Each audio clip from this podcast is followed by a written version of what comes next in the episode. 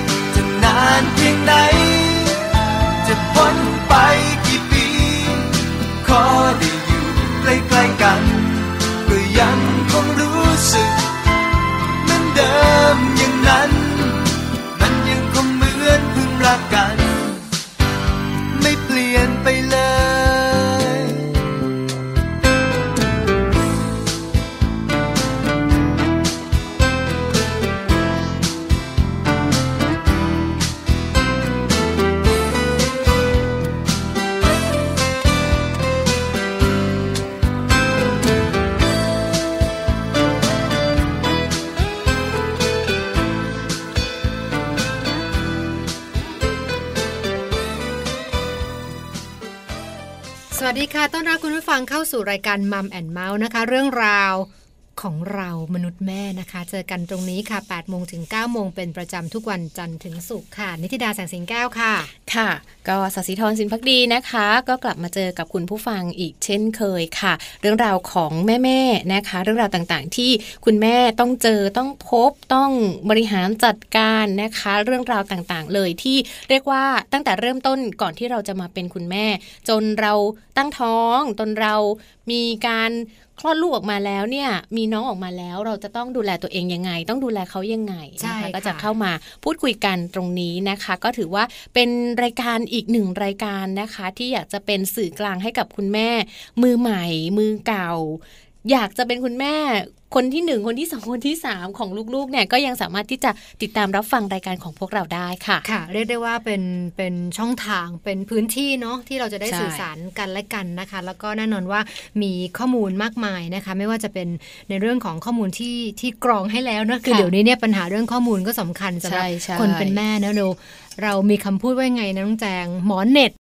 เรียนจำได้เลยว่าตอนตอนท้องเนี่ย แล้วก็ความกังวลใจตอนช่วงท้องนี่เยอะมากเยอะนะค่ะแล้วเราก็ได้ได้มีโอกาสเจอกับเอ่อคุณหมอสูของเราเนี่ยทุกเดือนใช่ไหมเวลาที่เราไปไปตรวจใช่เรียกว่าไงนะตรวจตรวจเริ่มตั้งแต่รวจคันฝากใช่ฝากท้องใช่เลยไปฝากนะคะไปฝากท้อง แล้วก็พอคุยความกังวลต่างๆเนี่ยคุณหมอก็บอกว่ามันปกตินะเอ่อคุณนิธิดาขอให้คุณหยุดหาคุณหมอเน็ตสักพักหนึ่ง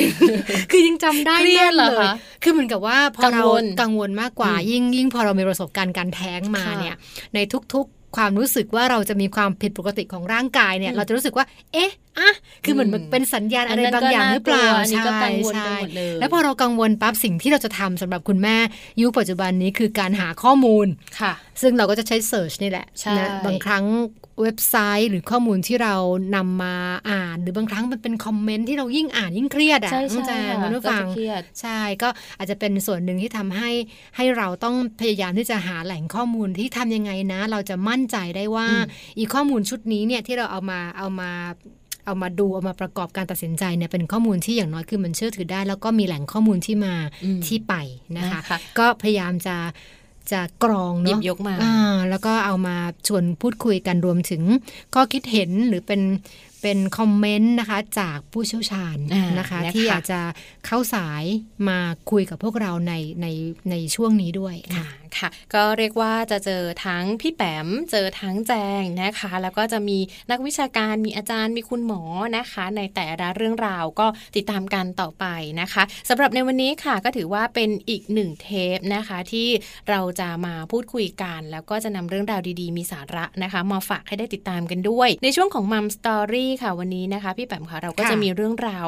เรียกว่าเกริ่นให้คุณผู้ฟังอืมให้คุณแม่ได้ฟังกันก่อนดีกว่านะคะ ว่าในช่วงต่อไปเนี่ยเราจะมีการพูดคุยกันในเรื่องราวอะไรนะคะ วันนี้เนี่ยเราจะมาคุยกันค่ะ เรื่องราวของการเตรียมความพร้อมก่อนมีลูกนะคะ เชื่อว่าหลาย ๆ บ้านเป็น คุณแม่หลาย ๆ ท่านเป็น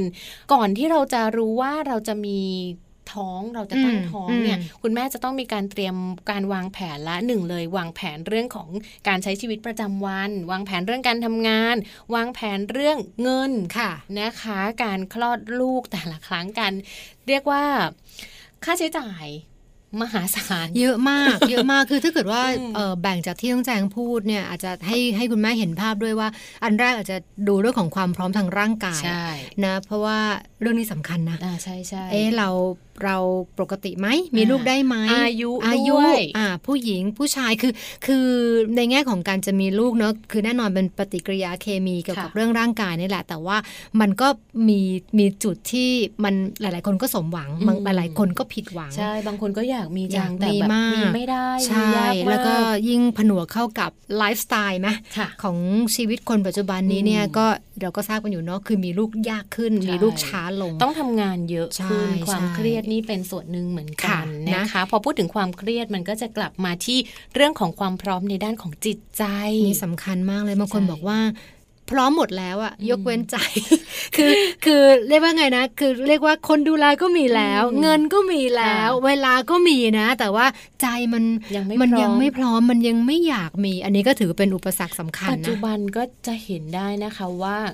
ถ้าถามวัยรุ่นหนุ่มสาวพี่อืมแบงคะวัยรุ่นนี่ก็คือเหมือนกับวัยรุ่นตอนปลายเนาะสักค่ะสามสิบถามว่าอยากมีลูกไหม ส่วนใหญ่คำตอบที่ได้คือยังไม่อยากมียังไม่อยากมีอ่าอืมด้วยความที่หนึ่งความพร้อมด้านร่างกายมีค่ะ คนเลี้ยงมีบ้านมีรถมี งานมี แต่เขารู้สึกว่าพอเขามีลูกแล้วเนี่ยความเป็นส่วนตัวอิสระที่เขาควรจะได้รับในช่วงวัยที่เขาจะต้องเที่ยวต้อง ไปพักผ่อนเนี่ยอืมมันจะหายไปมันจะหายไปอ่าซึ่งในความเป็นจริงแล้วมันจริง คือคือมันซึ่งหายมันไปแน่นอนหายไปมันหายไปแน่นอนนะเออแล้วก็อาจจะเป็นเทรนด์ของการใช้ชีวิตด้วยมะใช่ในยุคนี้นะคะใช่ที่ค่ะอาจจะรักความอิสระใช่คือเอาเป็นว่าจะแต่งยังไม่ค่อยอยากแต่งเลยอ่าจริงนะจริงก็จะมีมีกลุ่มที่เรียกว่าอาจแต่งแต่ว่า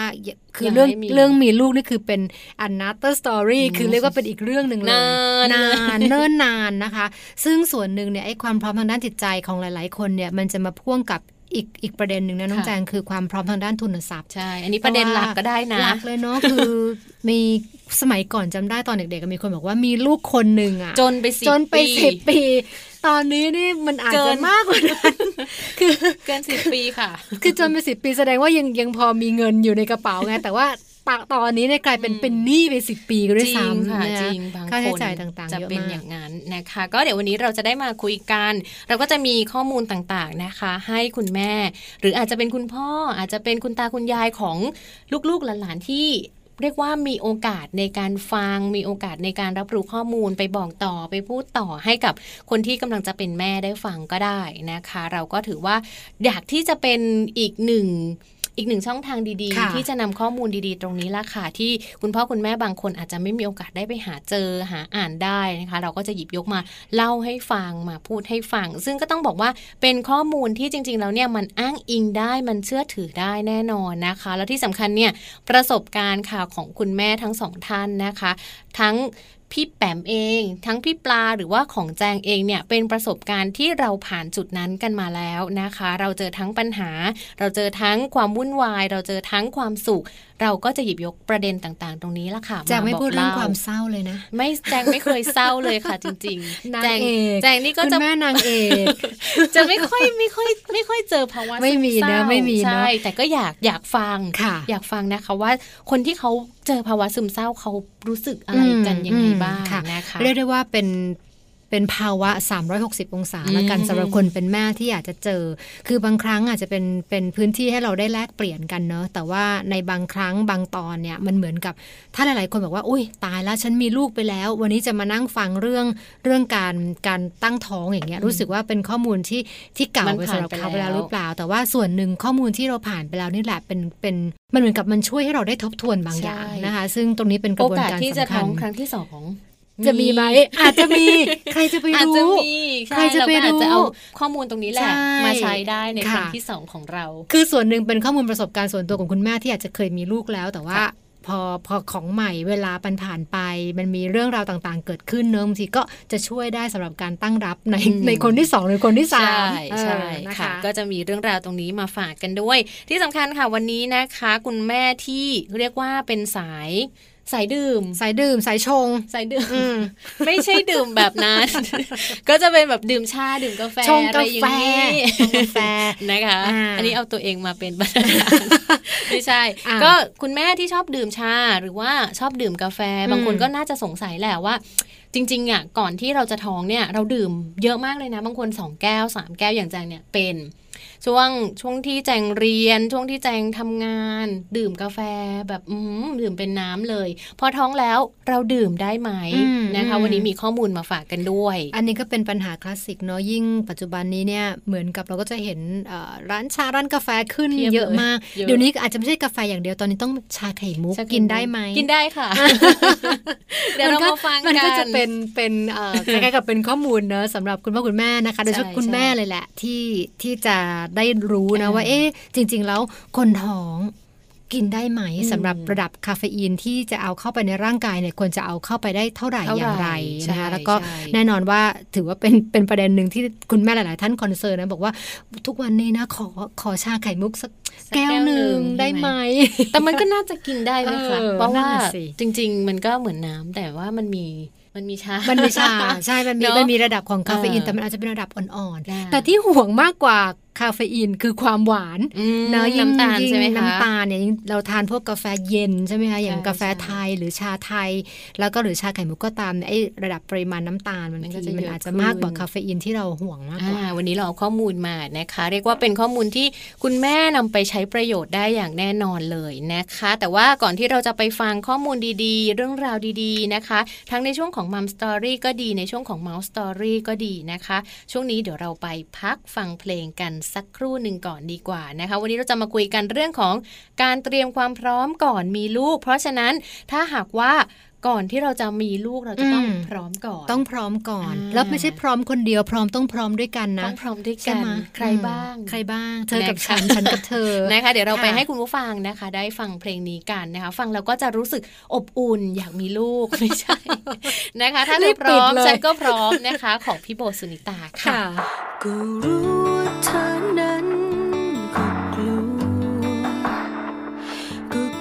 จะทำเพราะรักเหมือนใครต่อใคร เมื่อดูเขาก็รักสร้างอย่างตั้งใจ แต่สุดท้ายก็ล้มลงกลางทาง เธอถามฉันฉันนั้น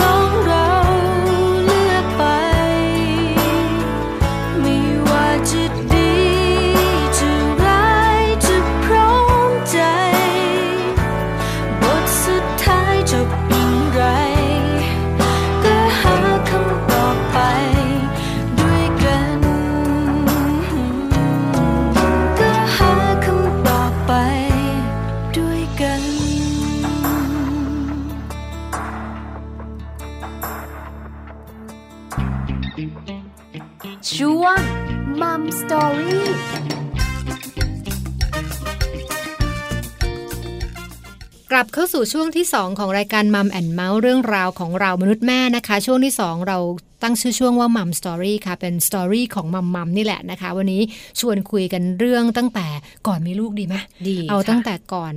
คือการเตรียมความพร้อมอะอืมก่อนมีลูกเราต้องพร้อมอะไรบ้างต้องพร้อมอะไรบ้างน้องแจงเริ่มเลยเปิดเลยว่า ประสบการณ์ตรงของน้องแจงเมื่อสัก 10 ปีที่แล้ว 9 ปีที่แล้วเนอะเราเตรียมตัวยังไงบ้างอ่านะคะ ก่อนอื่นเลยค่ะ คุณแม่เลยนะคะ จะต้องมีการเตรียมความพร้อมเรื่องของร่างกาย คุณแม่อย่างเดียวก็ไม่ได้ ต้องเป็นอืมคุณพ่อด้วยนะคะ ต้องเตรียมความพร้อมของร่างกายทั้งคุณพ่อแล้วก็คุณแม่เลยนะคะ การเตรียมความพร้อมของร่างกายนะคะ ก็เรียกว่าจะต้องมีการเตรียมตั้งแต่เรื่องของการดูแลตัวเอง การเตรียมเรื่องของน้ำหนักอืมคุณแม่ที่อ้วนเกินไป คุณแม่ที่ผอมเกินไป จะมีผลอะไรยังไงบ้าง คุณแม่ก็จะต้องมีการออกกำลังกายกันบ้างนะคะสำคัญนะจริง ๆ ช่วงช่วงวัยทำงานของคุณแม่หลาย ๆ คนเนี่ยเขาอาจจะไม่ค่อยได้มีโอกาสออกกำลังกายใช่ค่ะค่ะใช่คือทำแต่งานเช้ามาเย็นกลับบ้านมาอืมก็เหนื่อยแล้วไม่ได้ออกกำลังกายเลย อันเนี้ยถือว่าเป็นผลเสียนะคะ วันนี้มาเตรียมความพร้อมในเรื่องของร่างกายกันดีกว่านะคะงั้นวันนี้เดี๋ยวแจงแนะนำเรื่องของการเตรียมความพร้อมตรงนี้กันก่อนเลยนะคะ เริ่มต้น ถ้าหากว่าเราเป็นคนที่ออกกำลังกายอยู่แล้วเนี่ยก็ถือว่าเป็นเรื่องที่โชคดี นะคะพี่แปมเพราะว่าค่ะหนึ่งพอเราออกกำลังกายอยู่แล้วเนี่ยร่างกายก็จะแข็งแรงอืมกล้ามเนื้อแข็งแรงอืมน้ำหนักได้คงที่ การที่พอจะมีลูกสักคนหนึ่งไม่ต้องเพิ่มน้ำหนักเยอะอืมแล้วก็ไม่ต้องกลัวว่าน้ำหนักจะลงยาก ใช่ค่ะ แล้วก็ที่สำคัญพอร่างกายเราดีใช่ไหมอืมฟิตเนี่ยส่งผลกับจิตใจด้วยอืมใช่ไหมก็จิตใจสบายค่ะคือเอ็นดอร์ฟินมันได้หลั่งอะอ่าเราได้ร่างกายมันได้ใช่เอ็กซ์ไซส์ค่ะได้ได้ทำงานเต็มที่อ่าโอกาสที่จะที่จะเรียกว่าไง คือเหมือนกับติดลูกหรืออะไรตามตามความเชื่อเนอะมันค่ะก็จะง่ายขึ้นมันจะด้วยแข็งแรง ใช่ เทียบกับคุณแม่ที่ ออกกำลังกายก็ไม่ได้ออกอืมแถมงานก็เยอะเครียดนอนเครียดดึกอืมยังไม่รวมถึงก็เรียกว่าไงนะสิ่งสิ่งกระตุ้นสิ่งสิ่งเร้าเร้าต่างๆ ที่เราเสพเข้าไปด้วยที่อาจจะเป็นอาหารไม่ดีอาหาร junk food บ้างค่ะชากาแฟ เครื่องดื่มอืมแอลกอฮอล์ยิ่งทำให้ระบบในร่างกายเราไม่พร้อมไม่ปกติใช่ด้วยใช่นะคะการเตรียมร่างกายให้พร้อมค่ะ ควรจะต้องมีการออกกำลังกายนะคะ อาจจะค่อยๆออกกำลังกายไปเรื่อยๆนะคะ ก่อนที่เราอยากจะมีลูกเนี่ยเราต้องทำตัวเองให้แข็งแรงก่อนเลยนะคะ น้ำหนักเนี่ยต้องคงที่อย่าสูงปรี๊ดอืมแล้วก็ลงมาแบบควบห้าบเลยอืมอันนี้จะถือว่าเป็นเรื่องที่อันตรายนะคะ ก็ควรจะต้องมีการฝึกสมรรถภาพการหายใจของปอดด้วย มีการหายใจที่ถูกวิธี หายใจเข้า หายใจออกนะคะทำเป็นเหมือนกับนับเวลาอย่างนี้ก็ถือว่าเป็นการช่วยได้ในส่วนหนึ่ง เรื่องเรื่องการหายใจนะน้องแจงอืมคุณผู้ฟังนี่ก็เป็นประสบการณ์ตรงเลยอะคือมันนอกเหนือจาก การช่วยเรื่องของสมรรถภาพทางปอดแล้วเนี่ยค่ะมันยังมันยังเกี่ยวข้องโดยตรงกับเรื่องความเครียดอืมใช่ไหมในแง่ของมันการทำให้กำหนผ่อดนคลายใช่ใช่ไหมผ่อนคะคลาย หรือว่าถ้าเกิดเราหายใจได้ได้ถูกเนี่ยอืมส่วนหนึ่งเนี่ยส่งผลกระทบกับร่างกายโดยโดยชัดเจน แต่อีกส่วนหนึ่งก็คือทางด้านจิตใจค่ะนะคะในแง่ของภาษาภาษาทางทางพระเรียก mindfulness อะคือเหมือนกับมันทำให้เราเราผ่อนคลาย เรามีสติอยู่กับค่ะลมหายใจนะคะอืมแล้วก็จะช่วยทำให้ให้เราจดจ่อ อยู่กับลมหายใจ แทนที่จะเอาเวลาไปนั่งเครียดหรือฟุ้งซ่านนะมันก็จะจะช่วยได้ระดับหนึ่งเลยค่ะอืมนะคะก็ถือว่าเป็นอีกหนึ่งวิธีเลยนะคะ การนับรอบประจำเดือนถือว่าเป็นเรื่องสำคัญเหมือนกันใช่ไหมคะพี่ปัญค่ะหาเพราะว่าเวลาที่เราผู้หญิงปกติเนี่ยเราก็จะมีของเราอยู่แล้วอืมมาทุกเดือนเป็นรอบเป็นรอบ เราต้อง หมั่นเรียกว่าหมั่นโจทย์หมั่นจำหมั่นตรวจสอบนะคะ การนับรอบประจำเดือนค่ะ ก็จะช่วยให้การคำนวณเรื่องของการตกไข่ แล้วก็มีโอกาสเพิ่มในการตั้งครรภ์เนี่ยสูงขึ้นสำหรับคุณแม่หลาย ๆ ท่านเลยนะคะ ที่อยากจะตั้งครรภ์อยากจะมีลูกอยากจะมีน้องต้องนับรอบเดือนค่ะ อันนี้หลาย ๆ คนก็บอกนะน้องแจงบอกว่าโอ้ยตายแล้วฉันเป็นคนที่ไม่ไม่ค่อยจดตรงอ่าอะบางใช่ใช่ไหมบางทีก็พอไม่ตรงไม่ปั๊บตรงเนี่ยอันเนี้ยจะจะค่อนข้างคลาดเคลื่ยาอนกคลาดเคลื่อนก็จะรวนแล้ว แต่สำหรับท่านที่ท่านที่แพลนอ่าวางแผนในการมีลูกแล้วก็มีการนับรอบต่าง ๆ เนี่ย ส่วนใหญ่ก็ก็จะทำให้เออจะตรงแล้วก็จะช่วยในการเพิ่มโอกาสในการตั้งครรภ์แล้วก็เราเคยคุยกันในในครั้งที่แล้วด้วยเนาะว่าเดี๋ยวนี้ก็มีแอปพลิเคชันใช่ช่วยในการนับวันไข่ตกอ่าอะไรต่างๆนะคะค่ะก็จะเป็นอุปกรณ์เสริมนะคะให้เรียคุกณแม่ว่ายุคใหม่ ใช่คุณแม่ยุคใหม่สามารถที่จะดาวน์โหลดได้เลยนะคะ หาดาวน์โหลดมาแล้วก็ลองช่วยเอาตัวแอปพลิเคชันตัวนั้นแหละมาช่วย แล้วก็นับในส่วนของเราด้วยนะคะ การผ่อนคลายความเครียดเนี่ยอย่างที่พี่แปมบอกเลยนะคะ คุณผู้ฟังคะว่าความเครียดเนี่ยจริง ๆ มีผลต่อร่างกายนะคะคุณแม่หลาย ๆ ท่านเลยเนี่ยก่อนที่จะท้องก็เครียด พอมีแล้วก็เครียดดอีกอืมมันก็เลยอืมกลายเป็นภาวะคุณแม่ซึมเศร้า ซึ่งมันมีหลาย ๆครั้งที่เราเห็นในข่าวต่างๆอะนะคะ เกิดภาวะซึมเศร้าเกิดจากอะไร ภาวะซึมเศร้าเกิดจากจิตใจของเราเนี่ยแหละค่ะ จิตใจที่เรียกว่าเครียดอยู่ตลอดเวลา เครียดจากงาน เครียดจากคนในครอบครัว เครียดจากเรื่องอื่นๆ แต่ว่า ไม่มีการปล่อยวางตรงเนี้ยถ้าหากว่าคุณแม่นะคะ ปล่อยวางได้ว่าที่คุณแม่ปล่อยวางได้ โอกาสในการตั้งครรภ์ก็จะมีเยอะขึ้นผ่อนคลายความเครียดทำยังไงได้ เยอะเลย เยอะเลยอืมเอาประสบการณ์แจงตอนที่แจงท้องค่ะ แจงจะไม่ค่อยเครียด คือแจงไม่ค่อยอืมรู้จักคำว่าซึมเศร้ากับคำว่าเครียด คือแจงจะเป็นคนที่อารมณ์ดีค่ะ คือฟังวิทยุตลอด คือจะมาสายวิทยุตลอด เมื่อก่อนนี้จะฟัง พี่ดีเจคนหนึ่งพี่เขาก็จะหัวเราะแบบสนุกสนานมากอืมคือแจงนั่งฟังไปในรถนะคะคุณผู้ฟังคะพี่แปมคะขำอืมนั่งหัวเราะคนเดียวในรถตู้ พี่คิดดูว่ามันจะประหลาดอะคือแจงจะเป็นคนที่ประหลาด คือจะไม่ค่อยเครียด ก่อนท้องก็ไม่เครียด ช่วงอืมท้องนี่ยิ่งไม่เครียดเลยค่ะก็ทำให้เราแบบจิตใจดี จิตใจสบายใช่นะเหมืคะอนคนบ้าบางทีหัวเราะคนเดียว อันนี้ก็คงจะจะต้องเอ่อกลับ ไปถามคุณผู้ฟังแต่ละท่านเนอะเพราะว่ามีวิธีการแต่ละไม่เหมือนใช่กันแต่ละคนอาจจะมีวิธีการในการคลายเครียดที่ไม่เหมือนกันหค่ะลายๆท่านอะฟังเพลงคลายเครียดได้ละอ่าบางท่านบอกดูตลกอ่าก็ก็ใช่ขำละนะคะหลายๆ คนใช้ที่ดีมากนะออออกกกำกำลัลังงกายนะคะ โยคะนะปั่นจักรยานอืมผ่อนคลาย ไปนวดไปอืมเอิ่มอะไรก็แล้วแต่ไปสปานะคะ ไป พักผ่อนทานข้าวกับเพื่อนฝูง คือแต่ละคนจะมีวิธีในการไม่คลายเหมือนเครียดกันไม่เหมือนกัน แต่ว่า อันเนี้ยเข้าใจเลยว่าเวลาที่เกิดภาวะความเครียดเนี่ยบางครั้งไอ้สิ่งสิ่งที่เราชอบทำหรือกิจกรรมที่เราเคยทำแล้วเรามีความสุขเนี่ยเราจะไม่อยากทำอืมนั่นคือถ้าเกิดว่าเราปล่อยให้เราอยู่ในภาวะแบบนั้นนานๆเนี่ยมันจะยิ่งยิ่งดำดิ่งอืมันก็จะยิ่งเครียดจะอืมมันก็จะเรียกว่าไม่เฮลตี้อะคือมันจะไม่ส่งผลดีกับกับสุขภาพใจ ซึ่งต่อเนื่องไปยังสุขภาพกายของเราด้วยนะคะอืมดังนั้นก็ถือว่าเป็นเรื่องสำคัญนะเรื่องของความเครียด ซึ่ง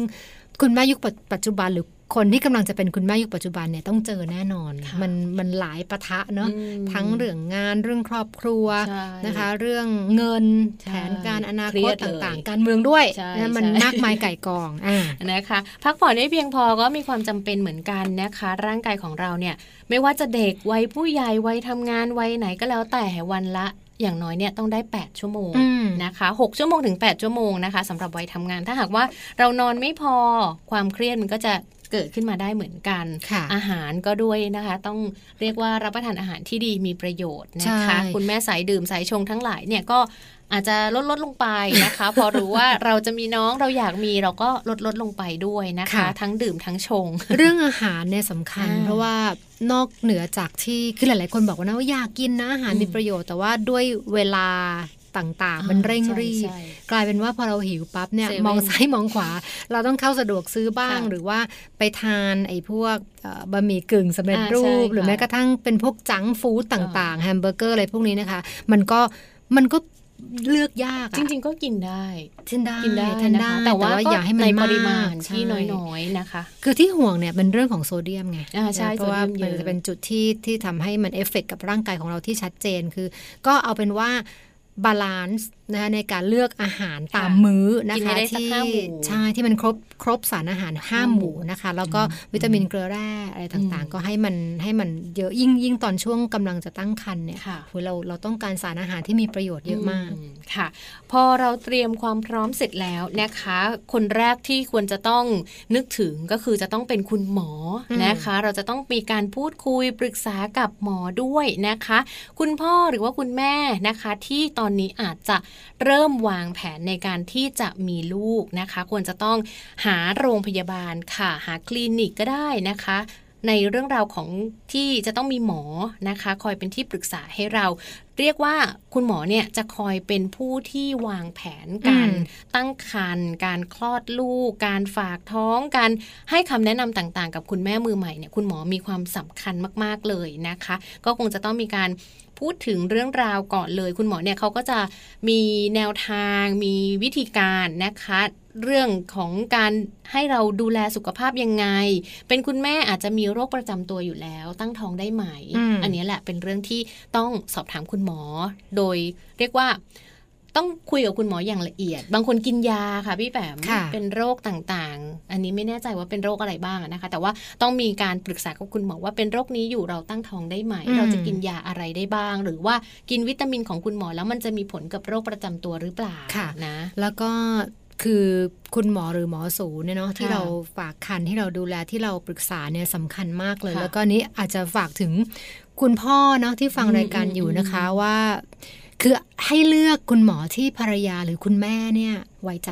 มคือคือจริงๆอะมันก็เยอะเนาะคือหมอเยอะมาก ๆเลยมีแต่หลว่าโรงพยาบาลใช่แต่ว่าเราควรจะเลือกคุณหมอที่เราคุยแล้วเนี่ยเราสบายใจค่ะเรารู้สึกว่าเราถาม แล้วก็สามารถตอบข้อสงสัยอืมซึ่งแต่ละคนเนี่ยก็จะมีเคมีไม่เหมือนกันไม่เหมือนกันะนคือบางทีเราไปเจอคุณหมอท่านนี้เรารู้สึกว่าเราไม่ไม่เคลียร์เลยอืมเราถามคำถามอะไรไป หรือว่าการที่คุคุณณหหมมออตอบกลับมา ไม่ไม่ค่ค่ออยยตตออบบหรือไม่ค่อยให้ข้อมูล หรือคุณหมอจะคนไข้เยอะมากเร่งเร่งเวลาแบบเนี้ยอืมก็จะส่งผลในระยะยาว เช่น ช่วงระหว่างตั้งครรภ์เรามีคำถามค่ะแต่เราไม่สามารถที่จะหาคำตอบได้จากคุณหมอของเรา สุดค่ะท้ายเราไปพึ่งหมอเน็ตอ่ามันก็กลายเป็นว่าข้อมูลจริงข้อมูลปลอม ยิ่งใช่ทำให้เครียดกันไปใหญ่มันไม่มีที่ปรึกษาใช่ให้ให้ให้คำแนะนำค่ะนะคะดังนั้นที่จะเพิ่มก็คือเรื่องของการเลือกอืมเลือกเลือกคุณหมอที่ที่เราสบายใจเราไว้ใจนะคะ ตรงนี้เป็นเป็นเรื่องสำคัญเลย แล้วก็นอกเหนือจากนั้นก็เป็นเรื่องของประวัติสุขภาพนะคะใช่ข้อมูลที่คุณหมอจะให้เราค่ะนะคะ แล้วก็วิธีปฏิบัติตัว ที่สำคัญอีกอย่างหนึ่งไม่แพ้กันเลยนะคะ ก่อนที่คุณพ่อหรือว่าคุณแม่เนี่ยจะตั้งครรภ์ถ้าเราไปตรวจการตั้งครรภ์ที่โรงพยาบาล คุณหมออืมเขาก็จะต้องมีการตรวจเลือดอ่านะใช่คะใช่ต้องดูความพร้อมของคุณแม่ ความที่เป็นโรคอะไรไหมโรคที่ มีลูกยากหรือว่ามีลูกไม่ได้ก็จะเป็นพวกโรคโลหิตจาอืงมนะคะ ก็จะมีการตรวจก่อนนะคะ ถ้ายิ่งเป็นคุณแม่ที่มีอายุเยอะนิดนึงนะคะ เกิน 35 ปีไปแล้วเนี่ยจะต้องมีการตรวจโรคต่างๆนะคะ ไม่ว่าจะเป็นการตรวจภูมิคุ้มกันโรคหัดก็ดีโรคหัดเยอรมันนะคะ ตรวจภูมิคุ้มกันโรคอิสุกอิสัยและถ้าหากว่าคุณหมอมีการตรวจแล้วนะคะ ไม่พบว่าไม่มีภูมิคุ้มกันต่อโรคชนิดนั้นๆเนี่ยคุณแม่ก็จะต้องได้รับวัคซีนตัวนั้นด้วยนะคะ เพื่อเป็นการป้องกันแล้วก็เป็นการเตรียมความพร้อมของคุณแม่เอง เพื่อค่ะที่จะได้ตั้งครรภ์แล้วก็ลูกออกมาเนี่ยมีสุขภาพที่แข็งแรงนะคะ คุณพ่อเองก็เช่นเดียวกันนะคะ คุณพ่อก็จะต้องมีการตรวจเลือดด้วยเช่นเดียวกันค่ะตรวจอันนี้เลืดสำคัญเนอะนะแล้วก็จริงๆแล้วหลาย ๆ ท่านเนี่ยก็จูงมือกันไปตรวจตั้งแต่ตั้งแต่งงานนะอ่าอันนี้คือเรื่องของใช่การเตรียมความพร้อมเตรียมเบื้องต้นนะความพร้อมค่ะแต่ไม่ใช่ว่าตรวจหนเดียวแล้ว แล้วมันมันยิงยาวได้เพราะว่าไอ้ตอน ตอนแต่งงานเขาก็ก็ตรวจชุดหนึ่งเนาะค่ะเรื่องของโรคที่จะเป็นความเสี่ยงต่างอืมๆแต่ว่าพอจะมีจริง ๆ แล้วเนี่ยก็แนะนำว่าให้ไปตรวจไปตรวจละเอียดอีกรอบหนึ่งดีกว่าค่ะค่ะนะคะ การรับวัคซีนนะคะ เรียกว่าถ้าเราไปพบคุณหมอ แล้วก็เป็นคุณหมอที่เป็นคุณหมอที่จะดูแลเราตั้งแต่การวางแผน การเตรียมร่างกาย การรับยาหรือว่าการฉีดวัคซีนต่างๆ แล้วเนี่ยคุณหมอท่านนี้ก็จะกลายเป็นคุณหมอประจำตัวเราไปเลย ในค่ะระยะเวลาใช่9เดือนนะคะใช่คุณหมอก็จะนัดเราทุกๆ เดือนบ้าง 2 เดือนบ้าง 3 เดือนบ้าง แล้วก็ยิงยาวไปเลยจนถึงฉีดวัคซีนอืมลูกอืมนะคะเขาคุณหมอก็จะมีการนัดเลย เรียกว่าเดี๋ยวนี้จะมีแพ็กเกจค่ะค่ะแพ็กเกจการฝากคันแท็กแพ็กเกจการฉีดวัคซีนด้วยนะคะ คุณแม่ยุคใหม่สามารถที่จะเลือกแพ็กเกจได้เลยตามโรงพยาบาลตามอ่าสถานีอนามัย ตามคลินิกต่างๆนะคะ คลินิกก็ไม่ใช่ว่าจะไม่ดี แต่ว่าก็ไม่ใช่ว่าจะดีทุกที่ก็อย่างที่บอกไปนะคะว่าจะต้องมีการเลือกในส่วนของคุณหมอนิดนึงที่เชื่อถือได้ด้วยนะคะ แล้วก็ต้องเลือกในเรื่องราวของข้อมูลที่คุณหมอให้มาการพูดคุยกับหมอเป็นสิ่งจำเป็น ที่จะทำให้คุณแม่สบายใจทำให้คุณพ่อสบายใจ ก็อันนี้ก็จะเป็นอีกหนึ่งเรื่องราวนะคะ ที่เราจะต้องมาเตรียมกันก็คือการเตรียมความพร้อมให้กับร่างกายของคุณแม่นั่นเองนะคะค่ะหถัลดยมาเรื่องนะคะเลยเป็นเรื่องของจิตใจแล้วล่ะนะคะอืมเพราะว่าในแง่ของการเตรียมความพร้อมเนาะมันมีหลาย ๆ มิตินะคะ ในแง่ของจิตใจเนี่ยสำคัญสำคัญเผลอๆเนี่ยเยอะเลยล่ะ เพราะว่าเยอะกว่าร่างกายใช่เพราะว่าหลาย ๆ คนก็บอกว่าจิตเป็นนายกายกายเป็เป็นนบ่าวบ่าวหมายถึงว่าจิตจะส่งผลค่ะกับร่างกายเนาะคราวนี้คำถามหนึ่งที่เป็นคำถามคลาสสิกนะคะน้องค่ะแจงที่หลายๆคนจะจะถามว่าเอ๊ะทำไมนะ คนท้องร้องไห้บ่อยจังอืมคนท้องทำไมขี้ร้องไห้ พวกนี้เนี่ยมันก็มีคำตอบขี้น้อยใจใช่ นิดนึงก็นิดนึงก็ไปละเข้ามุมอืมร้องไห้ หรือบางทีน้ำตาไหลไม่รู้ตัวอืมนะคะตรงนี้ก็มีคำอธิบายนะคะ เรื่องของฮอร์โมนนะว่า การที่เราตั้งครรภ์นะคะ ลองลองถามคุณแม่ที่ฟังอยู่ก็ได้ว่าเอ๊ะลองลองเทียบว่าเอ๊ะเราเคยมี moment นี้ไหมค่ะนะคะ ถ้าเกิดว่ามีมันก็ไม่ได้ผิดปกติเนาะอืมเพราะมันเป็นเรื่องของระดับฮอร์โมนที่มันสูงขึ้น อารมณ์มันจะเรียกง่ายๆว่าสวิงอะอืมไม่ไม่คงที่ใช่เนอะใช่เดี๋ยวดีเดี๋ยวร้ายนะคะ แล้วก็โดยเฉพาะอย่างยิ่งช่วง 3 เดือนแรกค่ะหรือว่าไตรมาสแรกนะคะ ที่เป็นช่วงร่างกายเราปรับฮอร์โมนอืมซึ่งอารมณ์พวกนี้มาพร้อมกับอาการ ทางกายด้วยนะแพ้ค่ะท้องอะไรพวกเนี้ยนะคะคก็ลื่นเป็นไส้ใช่ใช่ไหมเป็นช่วงคะของการปรับปรับตัวที่เราท้องอ่อนๆอยู่นะคะ ก็จะมาพร้อมกับอาอาการคลื่นไส้อ่อนเพลีย นอนไม่หลับอืมนอนน้อยปวดหลังปัสสาวะบ่อยนะคะค่ะซึ่งตรงนี้แหละเป็นจุดที่ทำให้คนที่ท้องเนี่ยคุณแม่ที่ท้องเนี่ยเบื่อเหนื่อยแล้วก็เครียดหงุดแล้วก็หงิดหงุดหงิดเพราะว่าร่างกายเราเริ่มไม่เหมือนเดิมแล้วเปไงลี่ยนไปใช่ลุกขึ้นมาปกติเคยทำอะไรได้ปกติตอนนี้เนี่ยโอ๊ยทำไมมันเวียนหัวทำยากทำไมมันรู้สึกแบบไม่ดีสรีระก็ใช่เปลี่ยนใช่คุณแม่ที่เคยใช่หุ่นดี คุณแม่ที่เคยเรียกว่าสเลนเดอร์หน่อยนะคะอืมรักอืมสุขภาพออกกำลังกายเป็นประจำหุ่นเสียเลยค่ะ เปลี่ยนไปเลยอ่าก็จะกลายเป็นคุณแม่ท้องป่องออกมาจริงนะคะจริงหนักก็หนักอืก้มมก็ไม่ได้ เดินก็ลำบากส้นสูงก็ใส่ไม่ได้อีกค่ะเครียดถือว่าเรื่องผิวพรรณเนี่ยก็ถือมเป็นอีกเรื่องเปหลี่นึ่ยงนที่ด้วยห่วงกันเนอะเรื่องผิวแตกลายอ่านนะคะ แล้วก็เอ่อปัญหาคลาสสิกทั่วไปนะคอดำจักรแร้ดำอืมหัวดมดำจนคุณแม่หลายท่านหงุดหงิดอะคือรู้สึกไม่เห็นดีตัวเองเลแล้วยมันเออทำไมไม่อยากไม่สวยเลยใช่จนกระทั่งหลาย ๆ คนบางทีเราเห็นนะว่า ไม่อยากคือท้องอย่างไม่มีความสุขอะอ่าเพราะว่าเราเราเรายังอยู่กับไอ้อาการอะไรพวกเนี้ยนะคะอืมแล้วก็รู้ค่ะสึกว่าตายแล้วเราฉันต้องแบกรับไอ้ความรู้สึกแบบนี้คนเดียวอืมนะคะซึ่งตรงนี้เนี่ยแน่นอนว่าถ้าเราทำความเข้าใจนะน้องแจงคุณผู้ฟังมันก็ทำให้เรา ท้องได้อย่างได้อย่างประมีทัศนคติเนาะอ่าแล้วก็รวมถึงคุณพ่อด้วยเนาะที่ฟังอยู่นะคะ ก็เข้าใจคุณพ่อมีส่วนสำคัญเหมือนกันนะคะ ไม่ใช่ว่าพอคุณแม่ท้องแล้วคุณพ่อจะไม่สนใจ คุณพ่อจะทำงานปกติเลยไม่สนใจแล้วว่าอืมยังไงเอาเธอก็อยู่บ้านไปสิเธอท้อง ฉันก็ไปทำงานของฉันจริง ๆ ไม่ได้เนอะคุณพ่อใช่ต้องมีส่วนในการที่จะช่วยทำให้คุณแม่เนี่ยหายเครียด อยากไปเที่ยวไหนไหมอยากกินอะไรไหมอันนี้คุณพ่อก็ควรจะต้องมีการพูดด้วยเหมือนกันนะคะก็ช่วยกันคเนาะวามครียดอืมลดความเครียดความเคในรียดครอบของคคุรัณวแม่เนี่ยจริง ๆ มันส่งผลนะคะ พี่แปะมันส่งค่ะผลให้ลูกเนี่ยได้รับความเครียดไปด้วยเขาอืมบอกว่าคุณแม่เครียดลูกก็เครียดตามนะคะ เพราะว่ามันมีผลออกมานะคะ เป็นงานวิจัยออกมาแล้วด้วย แล้วก็เป็นผลที่เรียกว่ารองรับได้ด้วยนะคะอ่าความเครียดของแม่ท้องส่งผลต่อลูกในครรภ์นะคะ ก็จะทำให้สารเคมีแล้วก็ฮอร์โมนที่เกิดขึ้นจากความเครียดนั้น ส่งผล ไปยังลูกได้ผ่านมดลูกเนี่ยแหละค่ะ เส้นเลือดที่ไปยังมดลูกนะคะ แล้วก็รกเนี่ยจะเกิดการหดตัว ปริมาณออกซิเจนที่ไปยังทารกในครรภ์เนี่ยก็จะน้อยลง แล้วก็เกิดอันตราย เช่น 1. เกิดการแท้งก็มีผลมาจากความเครียดของแม่ด้วยเช่นเดียวกัน ทารกเติบโตช้า ติดเชื้อในครรภ์ก็มีโอกาสด้วยเหมือนกันนะคะ แล้วก็มีรายงานค่ะว่า ทารกที่คลอดจากมารดาที่มีภาวะเครียด ในระหว่างตั้งครรภ์โดยเฉพาะในการตั้งครรภ์ช่วงแรกนะคะ จะมีอาการซึมเศร้าแล้วก็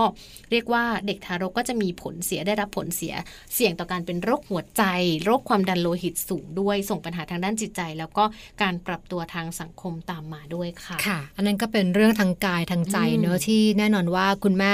ต้องเตรียมพร้อมนะคะต้องเตรียมที่จะรับมือด้วยนะคะ อีกอันหนึงมีเวลาสั้นๆเนอะก็คือเรื่องการเตรียมการเงินใช่ จริง ๆ เป็นปัจจัยสำคัญสำคัญมาก ๆ เลยนะคะว่าเราต้องเตรียมอะไรบ้างนะคะใช่ค่ะตั้งแต่ช่วง 9 เดือนแรกก่อนคลอดเนาะอันนี้รายละเอียดต่างๆ มากมายละนะคะ เรื่องเรื่องที่เราต้องเตรียมเนาะค่าคลอดนะคะค่าคลอดยิ่งถ้าเกิดเป็นโรงพยาบาลเอกชนเนี่ยใช่เป็นแพ็กเกจยอะนะโอ้ยะต้องเหมาเป็นแพ็กเกจเลยนะคะใช่นะคะแพ็กเกจตั้งแต่หาคุณหมอสำญใช่ฉีดวัคซีนคุณค่ะแม่ทุกอไปย่างจนถึงฉีดวัคซีนของลูกด้วย อันนี้เป็นการเตรียมความพร้อมถ้าเรารู้ตัวว่าเราจะ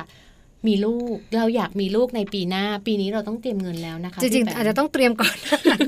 ก่อนหน้านั้นแล้วเก็บหอมรอมริบกันไปเรื่อยๆมันเยอะมากนะคะ มันค่าใช้จ่ายมันสูงใช่แต่ว่า พอพูดว่าค่าใช้จ่ายสูงเดี๋ยวคุณแม่จะตกไม่ใจกล้าเนาะคุณแม่จะกลัว มันก็ผันแปรไปตามใช่เศรษฐกิจด้วยส่วนหนึ่งใช่นะคะค่ะเราก็จะต้องมีการวางแผนล่วงหน้าถ้าเราวางแผนล่วงล่วงหน้าดี เรียกว่าทุกอย่างก็จะผ่านฉลุยค่ะนะคะถัดมาเป็นเรื่อง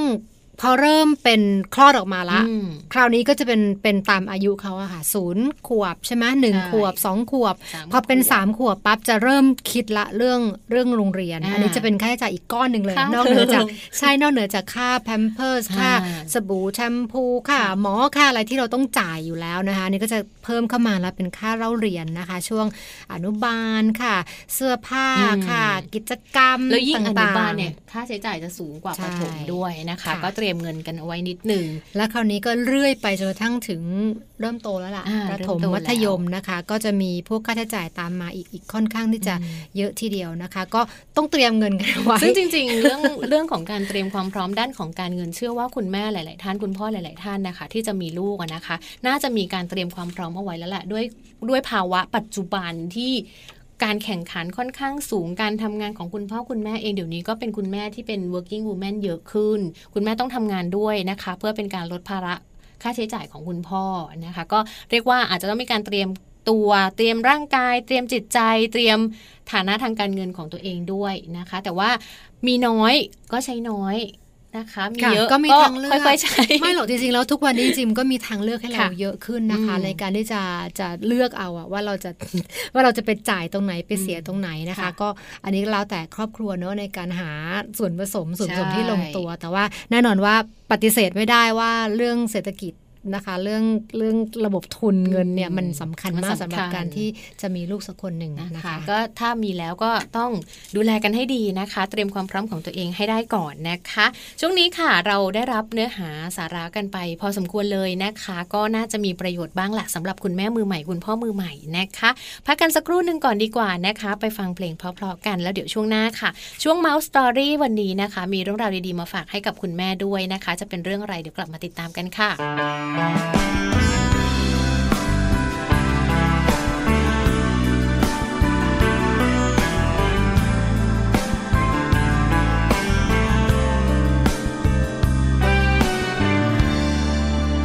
ื่อเธอไม่อยู่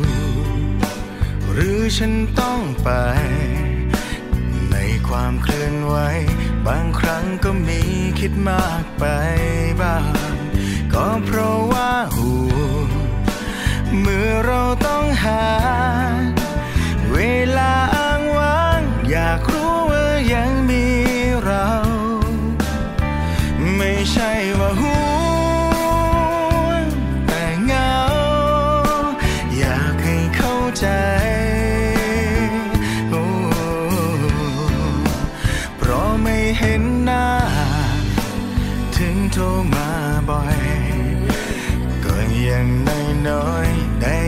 สียงพอให้เหงามันคลาย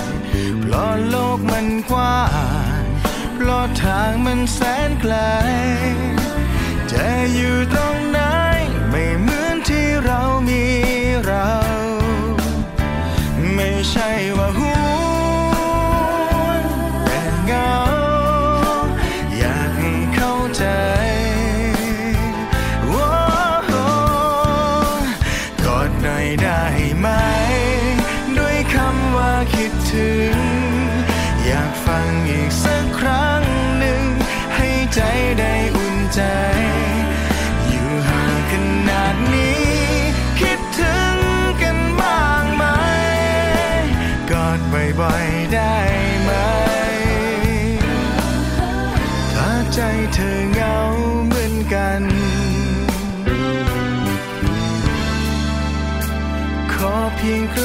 ใจ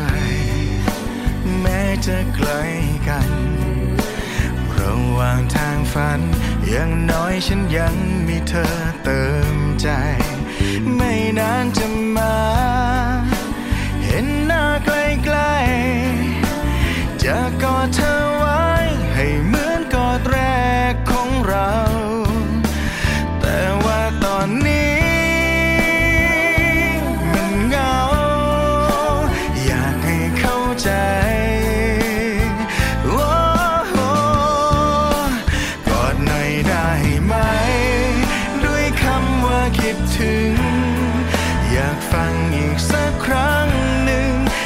day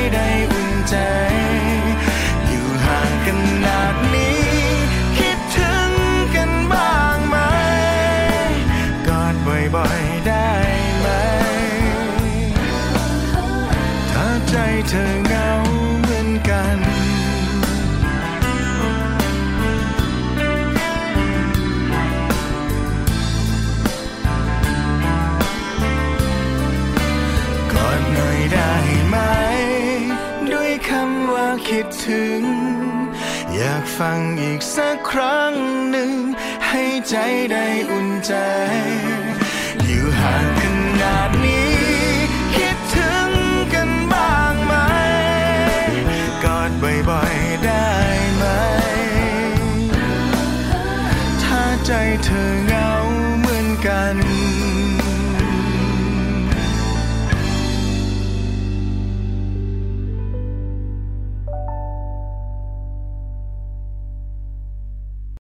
กลับเข้าสู่ช่วงสุดท้ายนะคะของมัมแอนเมาส์นะคะ ช่วงนี้ Mouse Story ค่ะ เราจะชวนคุยกันในเรื่องราวที่ใกล้ตัวมาก ๆ เลยนะคะสำหรับคุณแม่ติดชง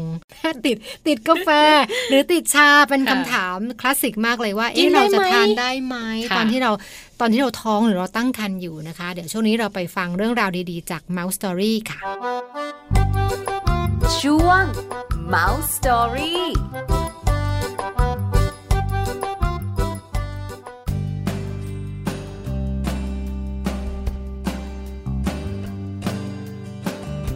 ดื่มได้ไหมชาหรือกาแฟขณะตั้งครรภ์ในสภาพสังคมปัจจุบันเป็นเรื่องยากค่ะที่ผู้หญิงวัยทำงานส่วนใหญ่จะไม่ดื่มชาหรือว่ากาแฟเป็นกิจวัตรประจำวันนะคะ สิ่งที่ชาและกาแฟมีเหมือนกันนั่นก็คือสารชนิดหนึ่งค่ะที่เรียกว่าคาเฟอีน ดังนั้นคาเฟอีนที่ว่านี้ค่ะ จะมีประโยชน์หรือว่าจะก่อให้เกิดอันตรายต่อทารกในครรภ์หรือว่าคุณแม่ตั้งครรภ์หรือไม่นั้นนะคะ วันนี้เราจะพาไปติดตามกันค่ะ คาเฟอีนค่ะ เป็นสารที่พบได้ทั่วไปในชาหรือว่ากาแฟ หรือว่าแม้แต่ในน้ำอัดลม เครื่องดื่มบำรุงกำลังบางชนิดก็มีคาเฟอีนอยู่ด้วยนะคะสารชนิดนี้ค่ะ ไม่ได้มีประโยชน์ต่อการตั้งครรภ์แต่อย่างใด และทางกลับกันนะคะ หากว่าได้รับคาเฟอีนในปริมาณที่มากค่ะ มันก็จะส่งผลเสีย แล้วก็ส่งผลต่อทารกในครรภ์ได้อีกด้วย อาจจะทำให้มีน้ำหนักตัวน้อย แล้วก็ถ้าหากว่าได้รับในปริมาณที่สูงมากๆแล้ว แล้วก็สามารถทำให้เกิดการแท้งบุตรได้เลยนะคะ ดังนั้นหากเป็นไปได้ค่ะ ก็ไม่แนะนำให้รับประทานอาหารที่มีคาเฟอีนเป็นส่วนประกอบนะคะ หรือแนะนำให้คุณแม่ที่ท้องค่ะ เลี่ยงไปดื่มชาหรือว่ากาแฟที่ไม่มีคาเฟอีนทดแทนนั่นเองค่ะ อย่างไรก็ตามนะคะ หากว่าคุณแม่บางคนอดไม่ได้ค่ะ ที่จะดื่มชาหรือว่ากาแฟหรือว่าน้ำอัดลม ก็อนุโลมได้นะคะ ให้คุณแม่สามารถที่จะดื่มชาหรือว่าดื่มน้ำอัดลมได้ ไม่เกินวันละ 2 แก้ว หรือไม่เกิน 2 กระป๋องนะคะ แล้วก็พยายามดื่มกาแฟผงสำเร็จรูป หรือว่ากาแฟสดเนี่ยถ้าอยากดื่มจริง ๆ เอาวันละแก้วก็พอนะคะ แค่นี้ก็จะทำให้คุณแม่happy มีความสุขแล้วละค่ะ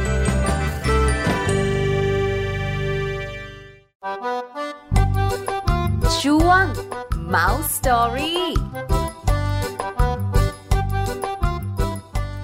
ค่ะก็ถือว่าจริง ๆ แล้วดื่มได้เนาะดื่มได้นิดนึงได้นิดนึงได้ในปริมาณที่เอาน้อยที่สุดน้อยกัที่สุดละกันแต่บางคนถ้ามันอดใจไม่ไหวจริงๆนะสักสักครึ่งแก้ว สักจิบหนึ่งแก้วหนึ่งอะไรแก้วหนึ่งมันยังไม่แก้วหนึ่งหายอยากนะคะ แต่ก็ดื่มได้แต่ว่าไม่ไม่ได้ในปริมาณที่ ปกติเราดื่มอืมนะคะอืมอดไปสักเก้าเดือนค่ะคุณแม่ค่ะ ช่วงมันจะมีอีกช่วงตอนให้งนมล่ะช่วงให้นเอมอเนี่ยแหมเป็นช่วงแบบอืมฮัดคอร์มากๆเลยนะคะ ต้องเอาอไว้ดเอาไว้จังหวะจังหวะหน้าเนาะเดี๋ยวเรามาคุยกันในได้เรื่องราวตอนที่หืมความทรมานของคุณแม่ตอนให้นมแล้วกันเนาะเราเป็นสายกาแฟสายกาแฟใช่ไหมคุณสายแม่กาแฟสายขนมสายหวานใช่สายค่ะชาเนี่ยะทุกอย่างที่เขาบอกว่าไม่ให้กินนะคะกินหมดเลยทานหมดเลยนะอะ รู้ไว้นะใช่ว่าค่ะนะคะทั้งคุณพ่อคุณแม่นะคะ ฟังเอาไว้ก็สำหรับการเตรียมตัวสำหรับการเป็นคุณแม่นะคะค่ะวันนี้พอสมควรเนาะกับอืมเรื่องราวในรายการมัมแอนเมาส์นะคะ แล้วก็เวลาหมดลงแล้วละเดี๋ยวคราวหน้ากลับมาเจอกัน กลับมาเจอกันแล้วก็มามีติดเรื่องตามราวว่าสนุกๆมีเรื่องอะไรมาอีกนะคะวันนี้เรานะคะสองคนลาละค่ะ สวัสดีค่ะ สวัสดีค่ะมัมแอนเมาส์เรื่องราวของเรามนุษย์แม่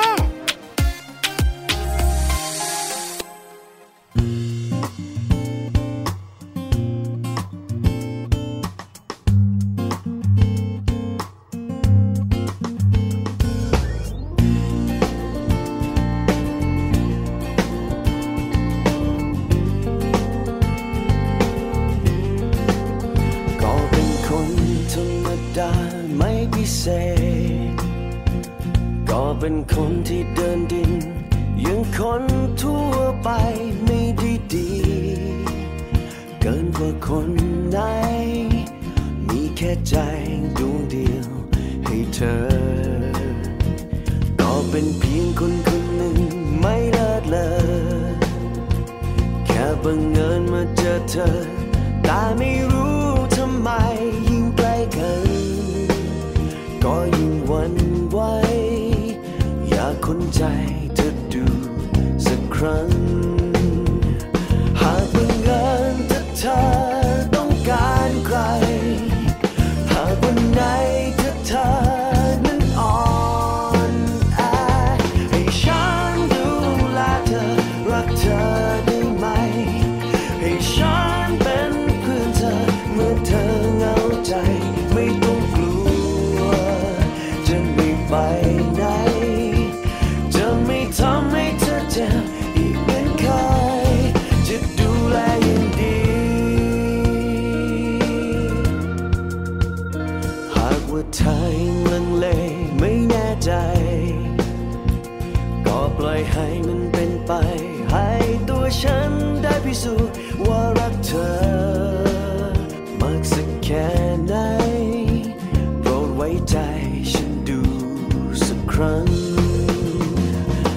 when gone to time.